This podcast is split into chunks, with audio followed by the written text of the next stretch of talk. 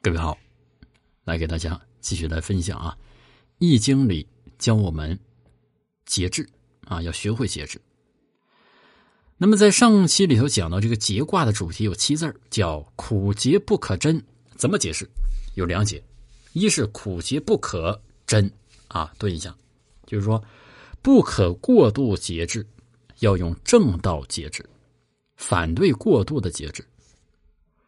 让人痛苦不堪的节制不宜提倡，而从本卦和孔子做的词来讲，应该是辞节，啊，这第一种啊。第二种呢，苦节不可贞，啊，苦节逗号不可贞，以节制为苦事，不愿节制，任情的放纵自己，不可不问吉凶，肯定不亨利，也不可能坚守正道。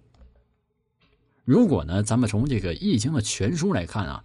那么第二种解释呢，正是《易经》所主张的观点。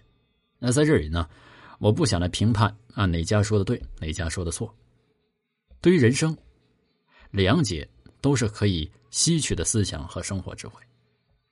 啊，月以行险，当位以节，中正以通，天地节而四时成。什么意思呢？这《易经》里说呢，说这大自然呢，因为善于节制四季，才形成变化。使它显示出无比的神妙和伟大。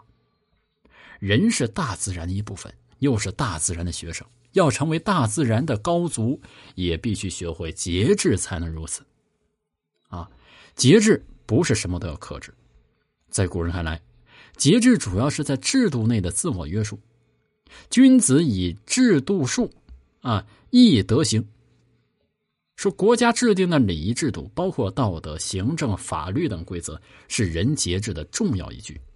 我们常要把礼仪制度当做统治者的工具，不错。